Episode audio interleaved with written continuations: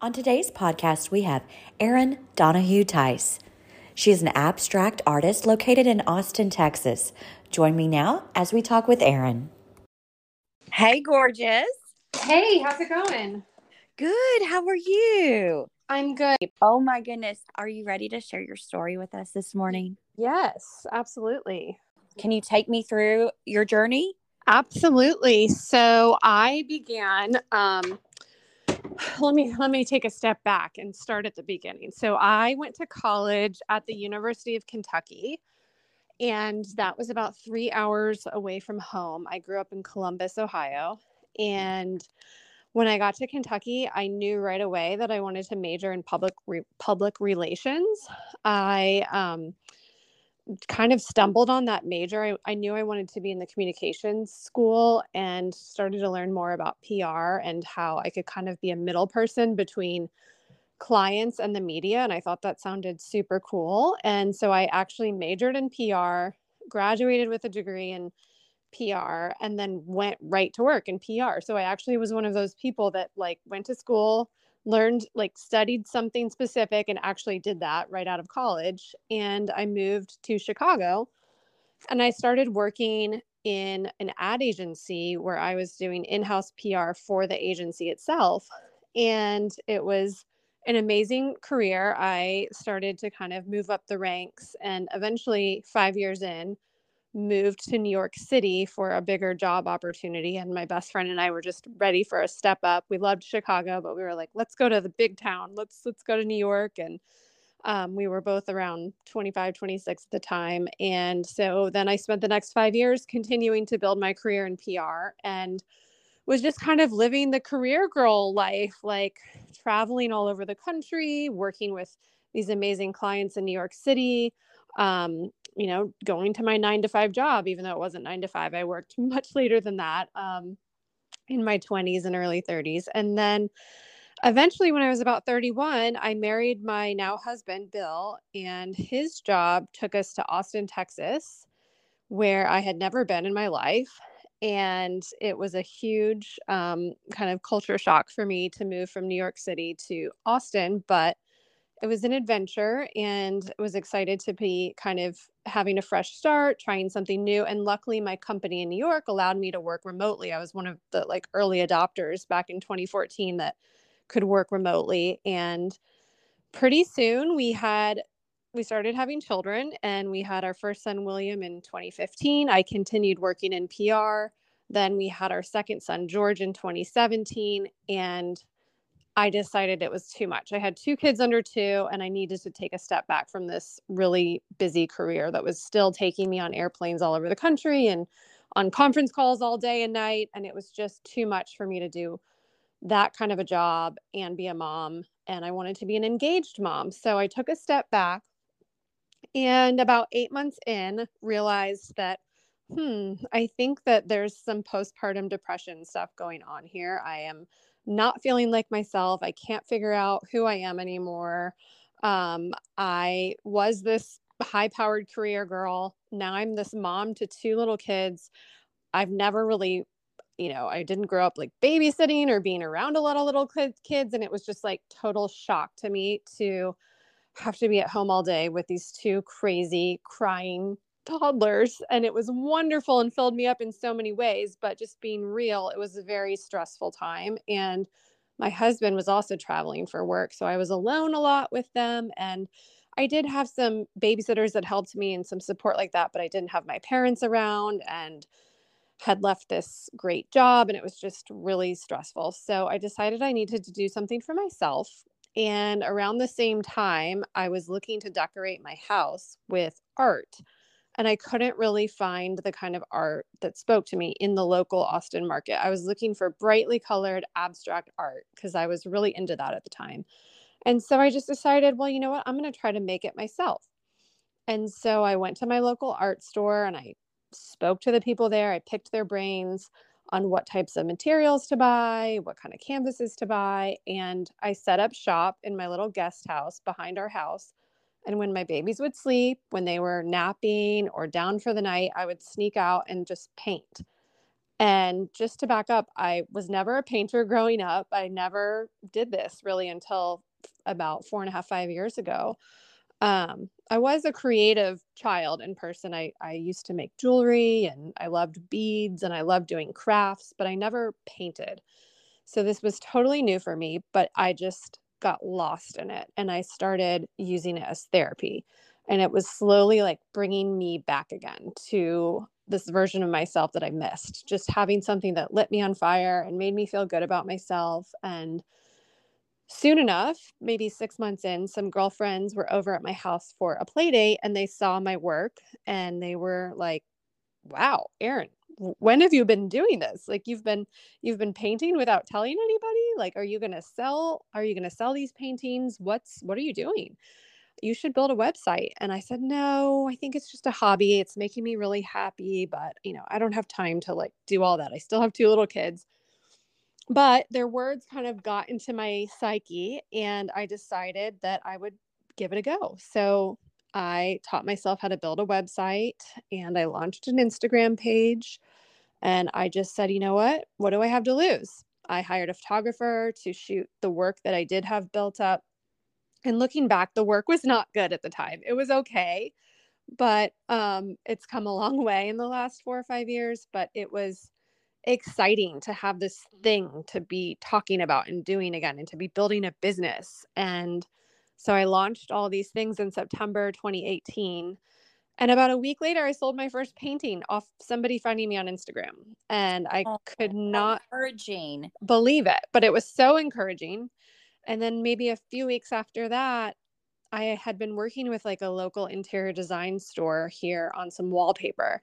And I happened to be in the store talking to the owner one day about the wallpaper that they were going to install in our house. And I had three pieces, three art pieces in my trunk. And I kind of had thrown them in there knowing I was going to this this interior design store where they also sold art. And so something in me gave me the confidence to tell her at the end of our meeting, Hey, I'm a new artist. I have a few pieces in my trunk. I, I know you sell art here. How do you select your artists? Is there anything I can do? You know, would you want to set up an appointment to see my work? And she said, Well, you have it in your trunk. Bring it in right now. And so I said, Oh, okay. And I brought the three pieces in. She said, I want all of them. I and love I it. Said, well, let's just start with one and see how that goes. And so she took the one piece and it sold within a month. And I was like, oh my gosh, I think I'm onto something. And from there, it's just grown. And it's um, for a while there, I was still, I kind of went back to PR and did a little consulting on the side. Um, but now I'm at the point where art is my full time focus. Um, and it's grown into this whole career I never knew existed. And it not only still brings me joy and is therapy to me, it's become a true um, career for me. I, I truly enjoy and love your abstract art. Thank you. It was probably a pivotal point in my brain for falling in love with art. And let me let me explain it for a minute. So in my mind growing up, I had very limited uh, I guess access to what I thought real art was. Mm-hmm. You know, mm-hmm. with the PBS and you see Bob Ross painting yes. You know, a scene. Same. Right? And so I held myself back for so long thinking, well, I don't know how to draw. I don't know how to paint and I'm I think anybody that creates art, I'm in awe of. And I'm sure you know that because, you know, I love artists. And mm-hmm. so, but I really, truly am just so fascinated. How do they create this out of nothing? And I yeah. thought, in order to be an artist, you had to be like Thomas Kinkade or Bob Ross. It had right. to be very technical and precise. Right. I didn't understand, you know, the abstract and the Picasso. It looked seamless and easy to me. Oh, I could do that. And when I saw your work, it was the first re- like I realized at that moment, wow, there's something more to it than just throwing it on the canvas. And I'll I explain how I know that because I decided to try it. I thought, yes. okay, instead of putting food in my mouth, I'll put a paintbrush in my hand. You know? and yeah. so I tried it and I bought all the materials, mm-hmm. I did all the things, and it just it it it's not it did not turn out like yours at all. And i just kept thinking i know there's more to this but that gave me a whole new respect for the art trying right. it right. you know because you look at it and you think oh they just threw it on there. No you did not throw it on there. There are layers and techniques yes.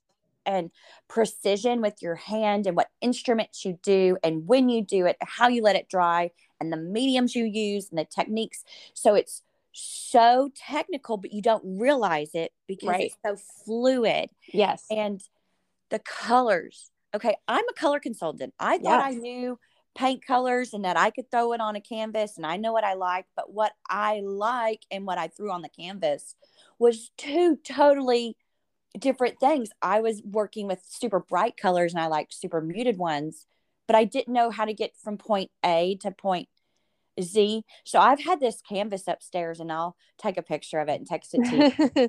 I don't want to embarrass myself, but I think I just need more layers on it. Do you know what I mean? Well, I know exactly what you mean because a lot of my early paintings that I look at were not very layered. And I say I've come a long way because they were fine and people were buying them. And it's but still I, art. It's just it's still art, but I think developing like, your craft. Perfecting exactly, perfecting my technique and like for me it was just to keep going. It wasn't to stop. It was to literally just keep layering. And now my pieces have 10 to 20 or sometimes more layers on them. And the ones that actually i think look the best are the ones that i end up scratching and covering up because i've stared at it for too long and i don't like it anymore. And so then yes. i paint over it. And yes. actually that turns out to be even better because there's the stories peeking out behind it of the old painting. And so the layering is really key in in my mind.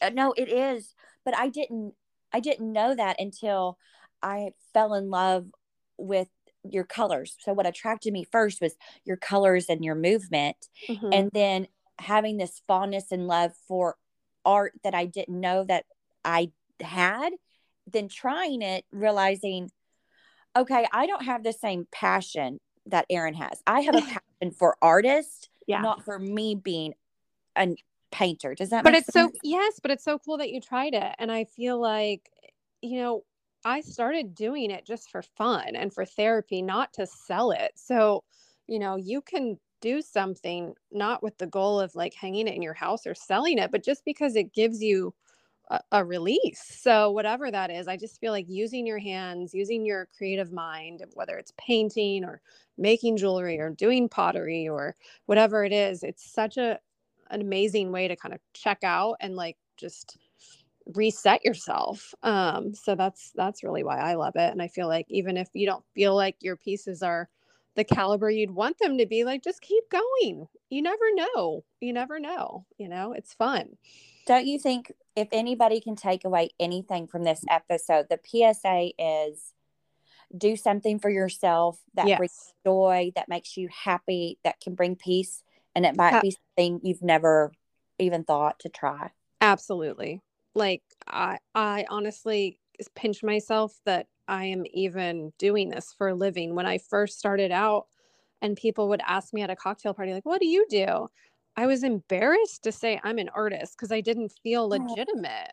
But you know what? That's what I am now. And who knew? I didn't know 5 years ago that this would be in store for me. I did it because as you said, like I wanted something for myself again and it led me to a whole new career and it doesn't have to lead everyone to a whole new career but i do think when you're in a rut or you're feeling down or you're feeling like anxious finding something creative that's just for you is really incredible what what that can lead to what does your little boys think because you have three boys under the age of four right um i have a seven year old boy oh you have five... seven oh they yeah. oh sorry they've grown up yes. So my oldest is seven, and then I have a five year old and a one year old. So three boys. Um, but the five and seven year old have watched me paint, you know, since they were very little. And because I've always had a home studio, it's wonderful that they can come out and paint with me sometimes. Sometimes I, you know, really need to be alone and it's distracting to have them out there. But yeah, every now and then on a weekend when they're around and we've got nothing else going on, I'll invite one or both of them out, give them a little canvas, and we'll paint together. And then inevitably they're covered in paint and it's a whole process to get it off of them. But I like being able to share that with them and and explain to them that mommy does this for fun, but mommy does this to make money too. This helps feed your feed our family. Like by you know this these paintings i actually sell and people pay me for them and i think that resonates with them. So it's been pretty cool. Okay you mentioned that you lived in new york and what a cultural shock it was to go to texas. Were you pleasantly surprised or were you kind of put off by how friendly and loving we all are? Like what um, the hell I was so surprised in a great way. I actually, when we first came down to look for houses, I was blown away by some of the amazing old historic beautiful neighborhoods in Austin. I kind of just assumed everything in Texas is new and big and there's actually a lot of history here and our we've lived in two houses now in the the 8 years we've lived here and they've both been historic houses and um so not only was I surprised by kind of the architecture and some of the quaint neighborhoods in Austin, but um, you know, I going to school in the South in Kentucky, I was I had been around kind of that southern culture of people just being so friendly and nice and i feel like it's very similar in texas where everybody is very outgoing very friendly.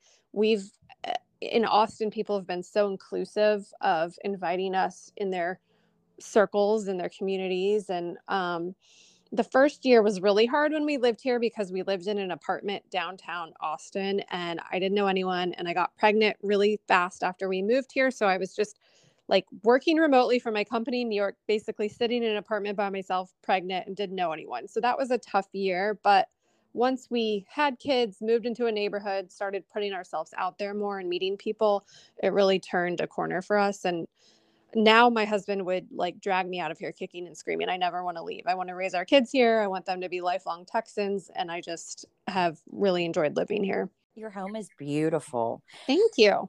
So I noticed that you take pictures or you have pictures taken of your artwork and you're in them. What gave you the courage to put your face with your art? Sure. Um, well, you know, I did a photo shoot when I first launched because I was like, I'm going to launch on Instagram and I need a website. I'm going to need some content. So I did mostly mm-hmm. pictures of my art, but then I did a few with me.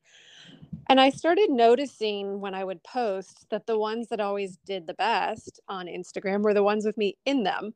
And I think that was because people, when they're looking to buy art, really want to know the artist behind the art. Like it's one thing to mm. look at a beautiful piece and connect to the piece, but then when you see the artist and you hear his or her, her story and you see them visually, it just gives you more of a buy-in to like what you're investing in. Since my art is quite an investment, you know, I think people enjoy kind of knowing who's painting it.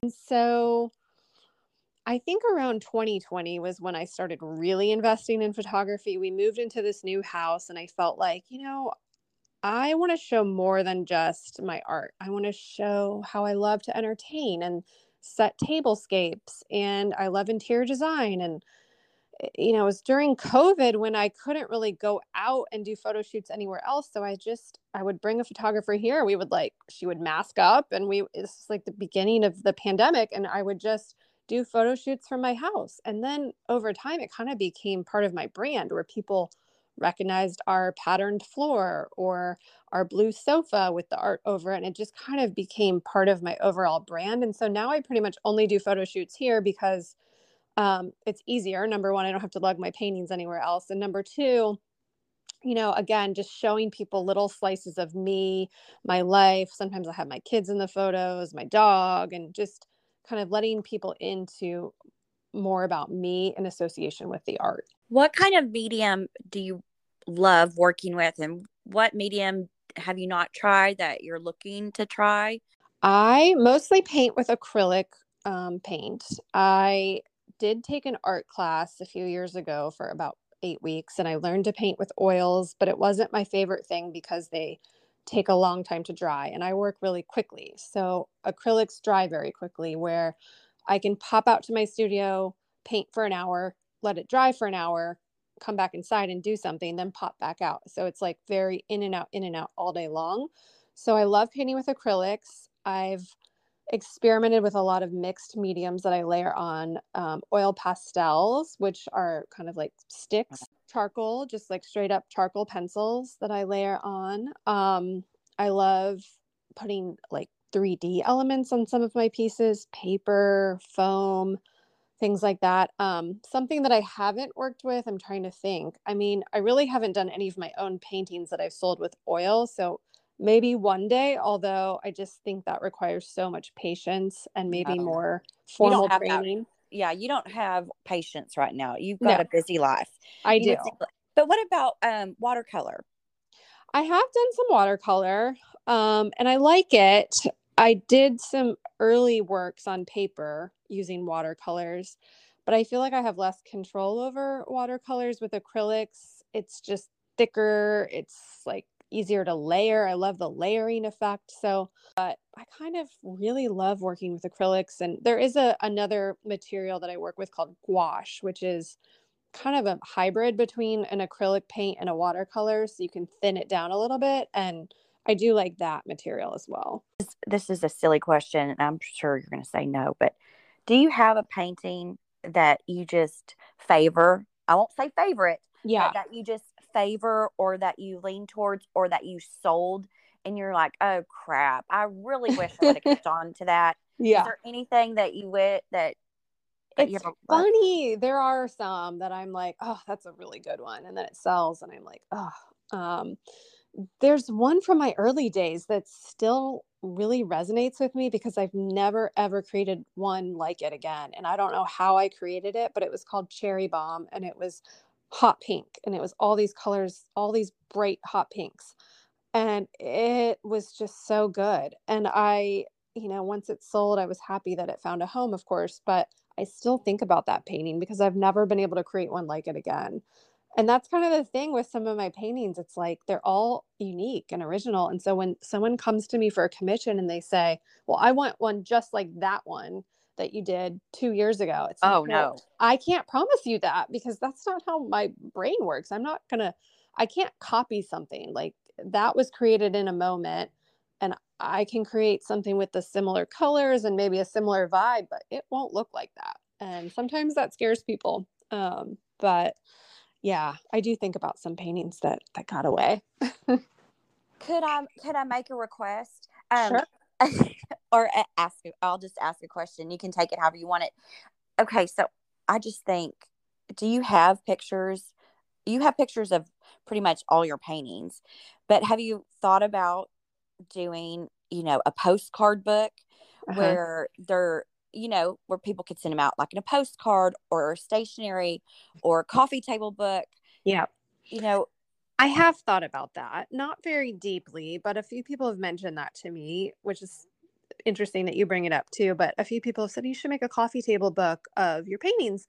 And I did recently make a book, like a more of a portfolio book of my favorite pieces just to have on file. But it, I kind of made me think that it could be a nicer kind of coffee table book. Um, and I do have little postcards like um, that I send out when people purchase and invest in like a big canvas. They get a thank you letter from me, and on one side it's you know a, four by six or five by seven like cardstock that has my painting on it, so they can kind of frame that if they want to. But I have thought maybe I could make. Oh, this you you can. Oh Yeah. no, you absolutely can because so many people appreciate the art, but maybe they can't recreate it. And you know the Audubon books where people would love to have an original Audubon, but they can't. They Yeah. they can't do that. Yeah. But they could go and spend $150 on a really nice book Yeah. and maybe they take they take out their favorite pages and frame those. I mean, I don't know if that's if that's not kosher in the art world, you know, and I don't want to be offensive in any way, but no, I just think like how can we make it more attainable to Mhm. where um you know, it's not just the upper crust. totally.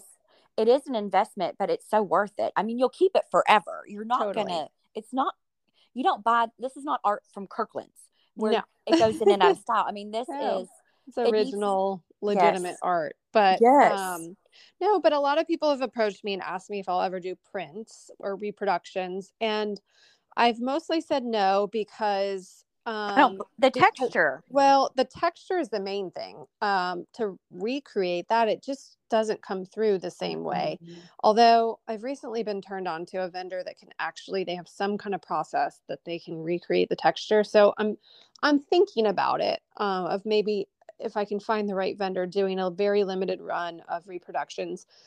But I also really pride myself, as I said, on these one of a kind works and the people that do invest in them. Like that's what they're paying for. That it's it's unique and it's one of a kind, and someone can't buy something that looks like it. So it's a fine line. I've tried recently to do some more paper pieces that are selling for like 180 to you know 200 205 dollars that are much more accessible. They're smaller but it's still an original piece of art. And so i'm trying to find ways to you know make stuff that can reach more people while still maintaining the integrity of original art. Yeah that's the biggest thing is when i was designing hats and i was creating them by hand with no pattern and mm-hmm. just free flowing and people would say well you should get a manufacturer you should man- mass produce these. Yeah. you should do this. And i completely just said no because for me it made it so much more special to have something custom handmade exactly. by me and so i didn't want to cheapen it. Yeah totally. That's kind of how i feel so i'm well, i'm exploring options but you know, we'll stick see. to your well stick to your guns. I think you found a really great avenue, like you said, of doing the smaller paper because that's attainable. And also, something else that I'm doing, which I haven't really talked a lot about, but I've partnered with one of my gallery partners, Liza Pruitt, who now has a company doing NFTs. I don't know if you're familiar with NFTs, but they're essentially like digital productions. So there's a limited amount where people can actually purchase like a digital a digital token of my painting. It's hard for me to even describe what an NFT is, but it's a non-fungible token. So it's it's a piece that can live on their computer or on like a, you know, eventually a screen. Um, like, like a frame TV? Yes, similar kind of a concept, but there's a very limited amount. So I do have a few of those available um, that you can find if you go to Liza Pruitt's website, and she's got a whole NFT company where she's partnering with artists to do this because it's kind of the wave of the future is these digital reproductions. Um, so those sell for a lot less than my original paintings. I'm trying to convince my husband to do a frame TV. Yes. And then because then you can buy artwork exactly and rotate it. Yeah. Okay, I'm going to switch complete subjects on you and sure. we can go back to art. Okay, a year ago you had on a red dress that had open armed sleeves on it. Oh, yes, a couple years ago when I was pregnant. Yes. A holiday dress? Yes, where did yes. you get that? That was from Trina Turk. Okay. I bought it years ago. It looks and so then good. I just pulled it out when I was pregnant because I thought it would look, I don't know, cute. Oh, it does. It looks everything looks cute on you, but oh, it you. looks really good on you. And I I haven't gotten rid of that image. I'm like, oh, I gotta find out where that dress is from. That red dress. I love reds and pinks. Like I don't wear them a whole lot, but I feel like they make a statement. Reds and pinks definitely are my colors. Okay, framing.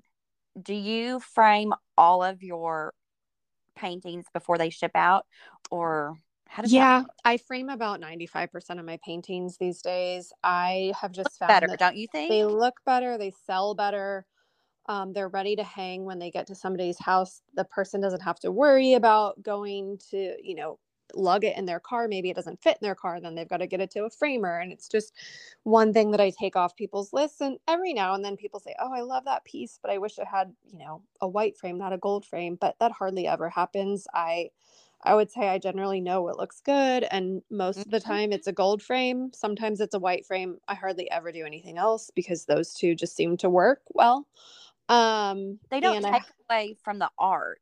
No, I use very thin float frames that just kind of complement the art. And I have a wonderful, I have two wonderful local custom framers that I work with who are very, I'm very loyal to, and they're very quick and reliable. And so I kind of have the system down. Yeah, I love the, I like the float frames. And I was going to ask you what, what was the technical term for them? So yes. you, so because you use a float frame, you don't have to worry about paint on the edge because it's covered.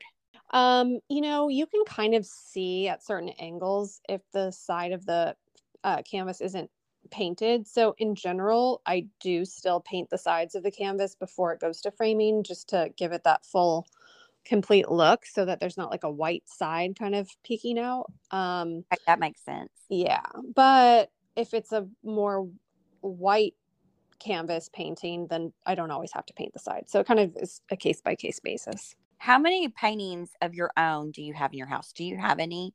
I do have some. They don't look really anything like what I'm selling today. Um, I have one big blue and tan painting that is not framed, surprisingly, in my living room, and it's very masculine looking. But I did it. I did it as a commission for myself for that space, and then I have a series of like 15 paper collages that hang above this coral couch that I have in my uh, family room and I don't really sell anything like that either. So I did those kind of custom for the space because I thought that it would look cool. But um, those are kind of the two spots that I have my own work hanging. Speaking of custom, I know some artists they they won't take requests, and some artists will. What is? How do you feel? And and what is your requests in terms of um you know if somebody said oh hey Erin you know i want you to paint a painting for my living room and i want mm-hmm. you know x y and z colors yeah uh, is that something that you want to do or are you the type of painter a type of artist that just does what you feel and then mm-hmm. people buy what so i do i do both. I definitely do so what you're talking about we call in the art world commissions and i do i'd say that's at least 40% of my business 50% of my business.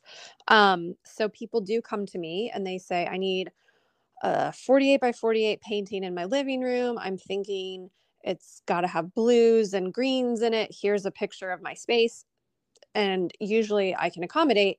Sometimes people come to me and they don't really know what they want. They say, Well, I don't know what size I want. I think I want it to hang here. I, I think I want it to kind of look like this other one you did. And so that requires a little bit more hand holding where we do a FaceTime consultation. Or if they're local in Austin, I go to their house, I bring a tape measure, I measure it, make sure that we got we have the right size. Um, but I usually once we've kind of agreed on the size and the general look, then I have my client fill out a questionnaire where they answer more specifically what are the four colors you do want? What are the, you know, are there any that you absolutely don't want in the painting? Send me two to four pieces that I've done in the past that speak to you, and I will try to evoke that same feeling, but they're not going to be copies. And we kind of go through that checklist. And then um, I build in two rounds of revisions. So I get to a point where I think it's done. I show them the piece either on FaceTime or video or photos. Either they approve it right then, and there, and then we get it varnished into framing, or they might say, Well, I love it, but I want more pink in it. Can you add more pink? And then I do that. And that there's two rounds of kind of edits that I provide. So no, I I do like working on commissions, but I have to balance it with being able to do my own stuff too without any parameters. So it's a mix. I love everything. I'm, I've, I've, I, you know, I've got so many different artist crushes for different reasons, and I just I love your abstracts. Now you've been getting into florals recently. I have. And how are how are you doing that? How are you feeling? How's that going? Yeah. Well, I haven't. Um, so it started by me kind of wanting to give my mind a break because I've I was kind of I hate to say getting in a rut, but I was like, it's Feeling almost becoming rinse, repeat, rinse, repeat, repeat, where I love my abstracts, yeah. but I'm like, I need to kind of explore something else. And I've done that in the past. Like I have a monochrome series where it's mostly one color. I have a textured series where it's mostly all whites and I layer on textures. I have a black and white series. So I've mixed it up in the past, but I hadn't had kind of like a new series in a while. So I'm like, you know what? I'm going to try to paint flowers. I am not the Bob Ross painter who can paint something very literal. Everything I do is going to have an abstract slant to it. So if I do florals, they're going to look very abstract. They're not going to look perfect. And I just started doing it for fun to give my mind that break and posting them to Instagram, and people started going crazy for them. So then I started doing paper, like selling my paper pieces of florals, and they've been selling out. They've been doing so well. And then I'm like, why don't I translate this to big canvases? So I started dabbling in kind of making these florals on really big canvases, and I'm planning to launch those. They haven't Um, I haven't sold them yet, but hopefully we're going to launch those in January. So um, it's been really fun. And I don't know if that'll be like something I continue to do. I guess it'll be based on how people receive them, but um, but it's been fun. It also depends on how you feel too. As an artist, in order to not feel creatively stale, you do have to evolve and change things up because, like you said, it will just be rinse and repeat. And then you won't want to continue to do it. So you right.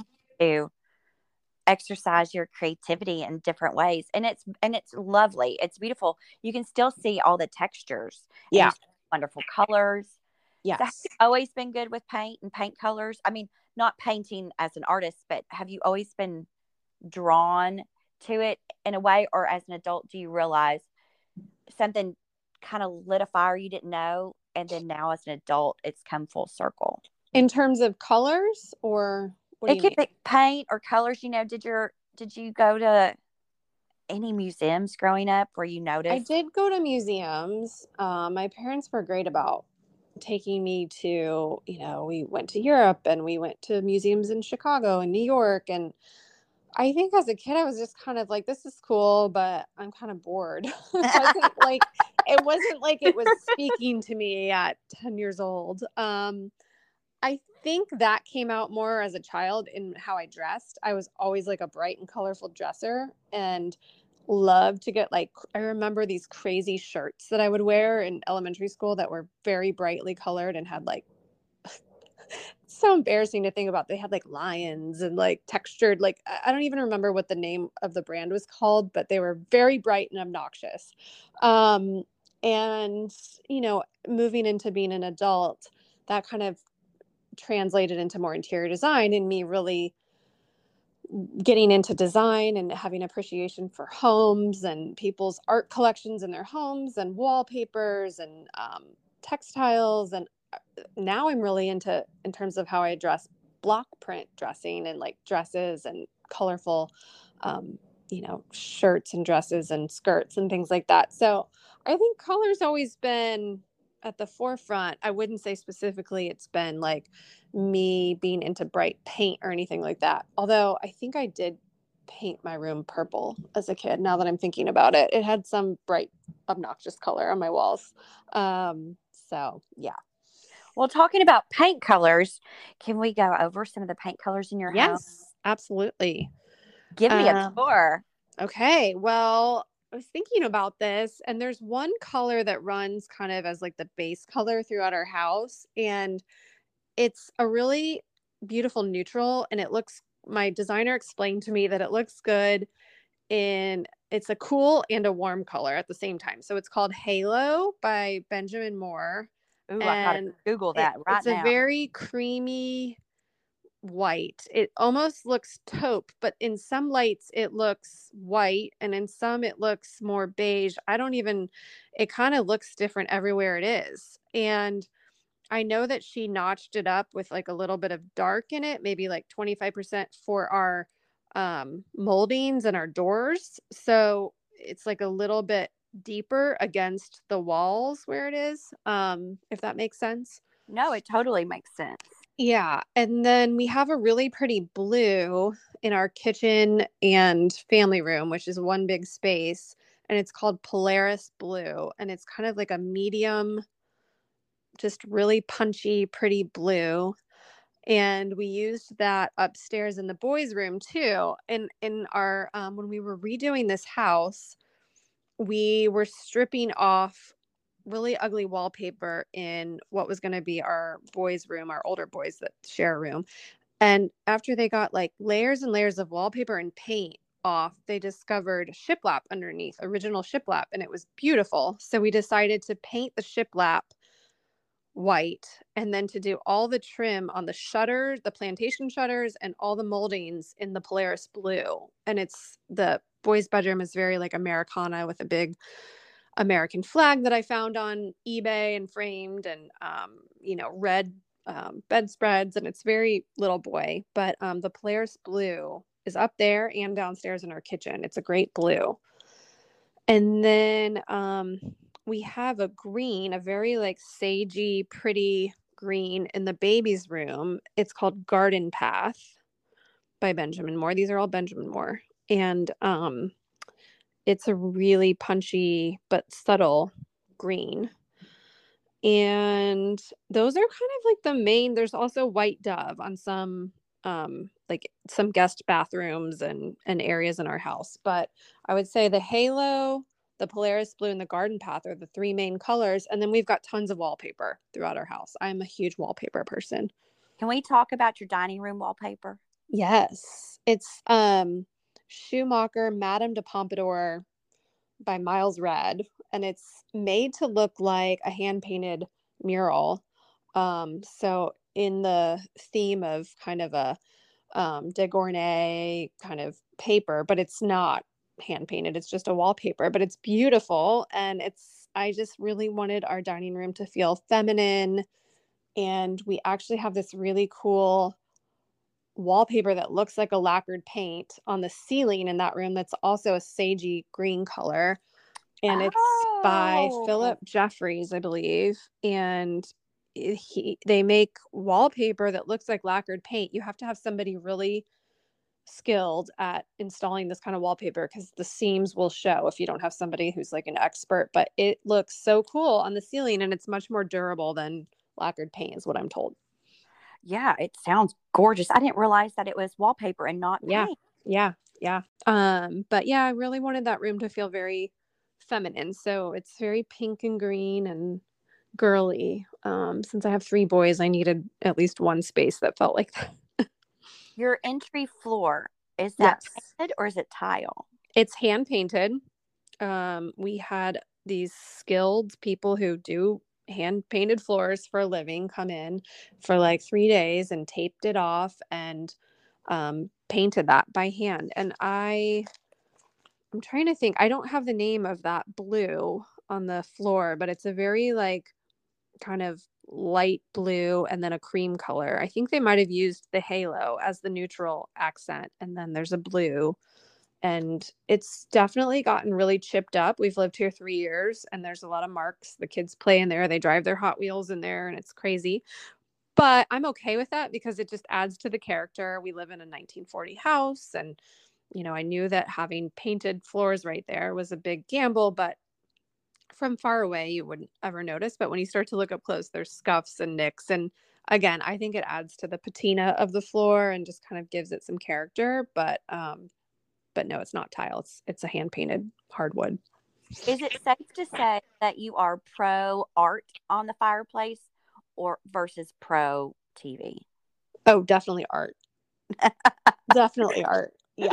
We don't have a fireplace in our family room so you know, I don't, I didn't really have to make that decision. In our family room, we just um, have like bookcases and we have a, a TV in the middle, you know, and then in our formal living room, we do have a fireplace and I have a beautiful painting by Caroline Boykin, who's an artist that everyone should follow, um, hanging there. And it's so beautiful. I love it. I'm obsessed with her, her work. And her name is Caroline Boykin? Boykin, B O Y K I N and she's out of North Carolina and she does pottery, but then she also does painting paintings that she affixes her pottery to. So this ah. is like a painting of these two women's faces and she framed it in this beautiful gold antique frame and then she affixed affixed like her pottery to their faces, like on their nose and their eyes and it's just like it's a 3D masterpiece. It's so beautiful okay, I'm I'm I need to find a picture of that and look at it because I can't. Which room is it?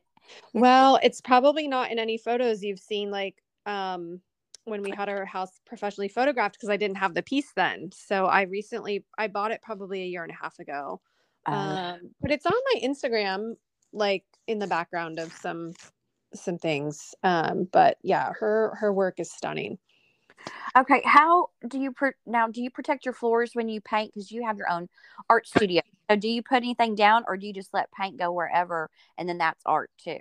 A bit of both. So I have a studio out back that's just my space. I don't have to share it with anybody, which I used to at our old house. I it was like part art studio, part workout room for my husband, but now it's just my space and we didn't renovate anything in there when we moved into this house because I knew it was going to get covered in paint. So I do have a drop cloth, but paint is all over the place. It's all over the walls, it's all over the cabinets, and I just kind of let it be what it's going to be because I'm a messy painter. I love that. I love it that you're a messy painter. That makes me feel so good. Yes, so messy. Anytime I mess with paint, it doesn't matter. It goes in my hair, in my nose, oh, yeah. my hands.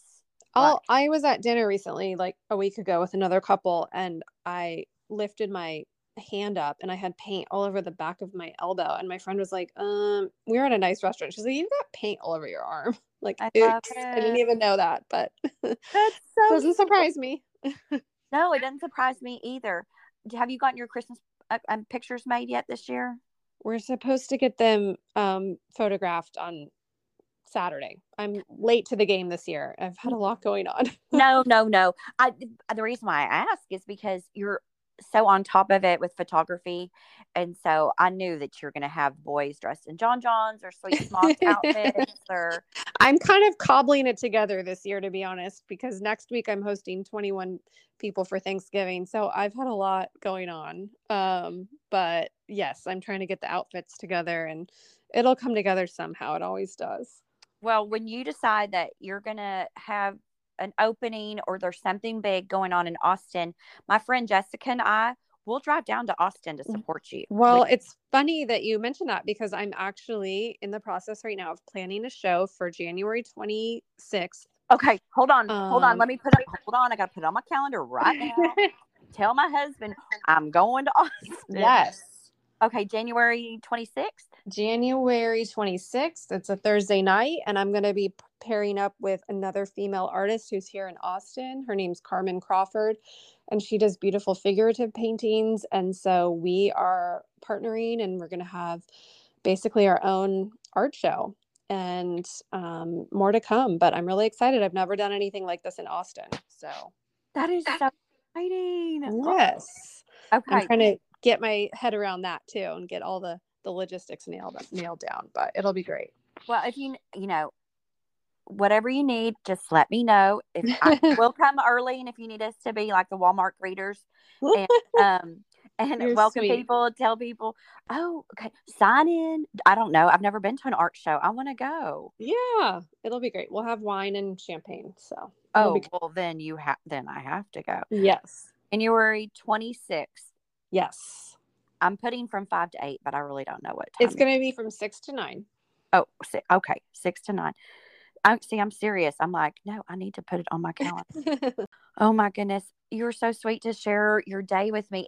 Is we need to talk about your social media and your website so people know how to shop.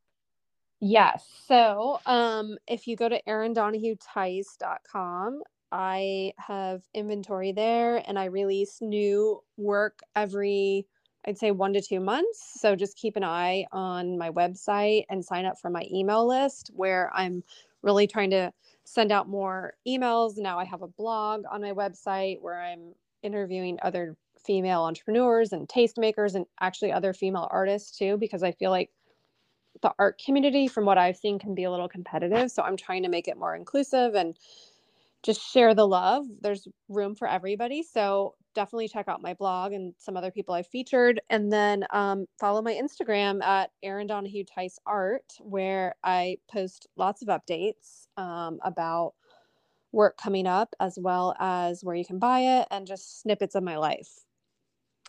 I did forget to ask you this. Do you have any advice for somebody that's looking to buy art? I always sure. tell people you know it needs to speak to you. You should love it. So when you see yes. something and you're in it you're like oh that speaks to you. That's that's your jam. That's your vibe. And yes. you need to lean into that. So but do you have a better way of telling somebody um, like how to yeah. these well um I wouldn't say I have a better way of telling them technically. I would say this the speaking to you thing is the most important thing. I think sometimes we get caught up in, oh, I don't have a wall for that, or I don't have like the right space mm-hmm. exactly. But I say just buy it. Like that Caroline Boykin place, I had no idea where it was going to go. Honestly, I was like, it's going to live in a guest room for a while because I don't know, but I just love it so much that I have to have it. And then I started messing around with some other stuff I had. And then sure enough, it fit perfectly over my mantle in my living room, even though I had never had that spot in mind. So I feel like if you love it, you will find a place for it, even if it's not right away. And I also think like if it's out of your budget, don't let that stop you. Like a lot of artists, like I don't want to speak on behalf of other artists or even really say that I do this a lot, but some artists are willing to work with you, like to do a payment plan or to, you know, like I was going to say, I'm sure if you really fell in love with a piece, you could you could come up with a, a layaway plan where they could put so much money down and there's situations like that. Like you'd be surprised if you reach out to the artist or you reach out to the gallery where there are situations where you can you know work out some kind of payment plan. Not always but there are options to do that.